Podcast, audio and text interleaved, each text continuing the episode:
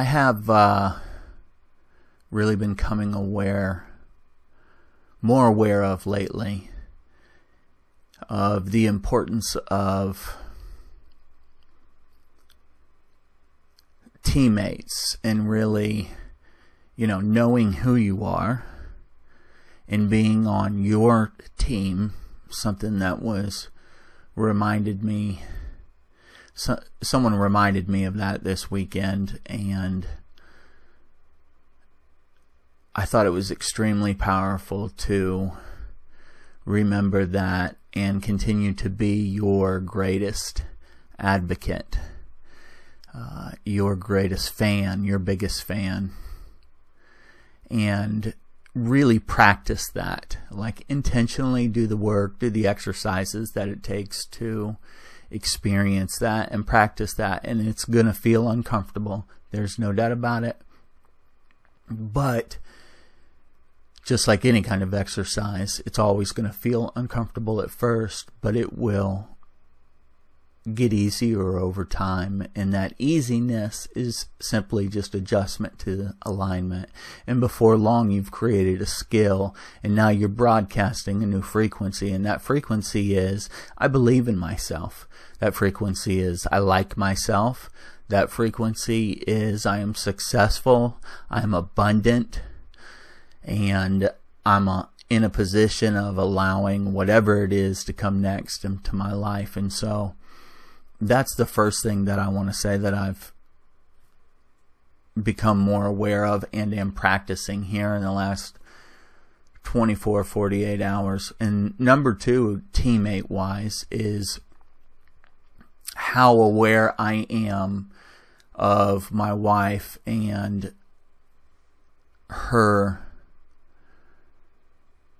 being all for me, her being all for this family, her, you know, it, she's just uh, an incredible example of what it looks like to be on an adventure with a teammate and come up on all sorts of different things. You know, Robin and I have come up on many things over the last decade, and we have overcome them together. And I just know that that is so important when you are in a relationship that the other party, the other person, whoever it is that you are in a relationship with is for you. And so if you're that other person on the other side, ask yourself, uh, are you for your teammate? Maybe it's marriage, maybe it's business, maybe it's an actual teammate, but I got news for you. If you're holding any ill will against this person or if there is some sort of resistance or frustration every time you guys get together and try and uh, play the game of life or experience the adventure together and it's not working out, it begins and ends with you. So you got to look at yourself and you got to say, who am I? Where am I? And where did I come from? And what about this relationship am I having a hard time with? And really, am I having a hard time with me or am I having a hard time with the other person? Because truth be told, honestly, you are simply seeing a perspective in which you don't like. And traditionally speaking, that perspective is one that lies with, with inside you that you haven't been willing to look at.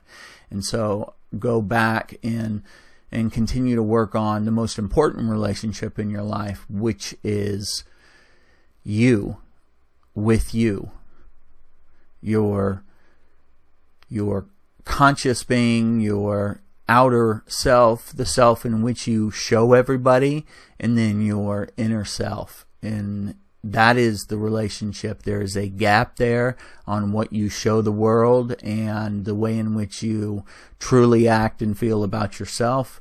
And so audit that relationship first and look at that. And if it means you got to draw back, become your biggest fan, and advocate for yourself before you then go back into being teammates with someone else on this in this adventure we call life um, then so be it the sooner you take that time to do that the sooner you're going to get in a position of allowing and you're going to experience abundance in your current position and with everyone else that is around you.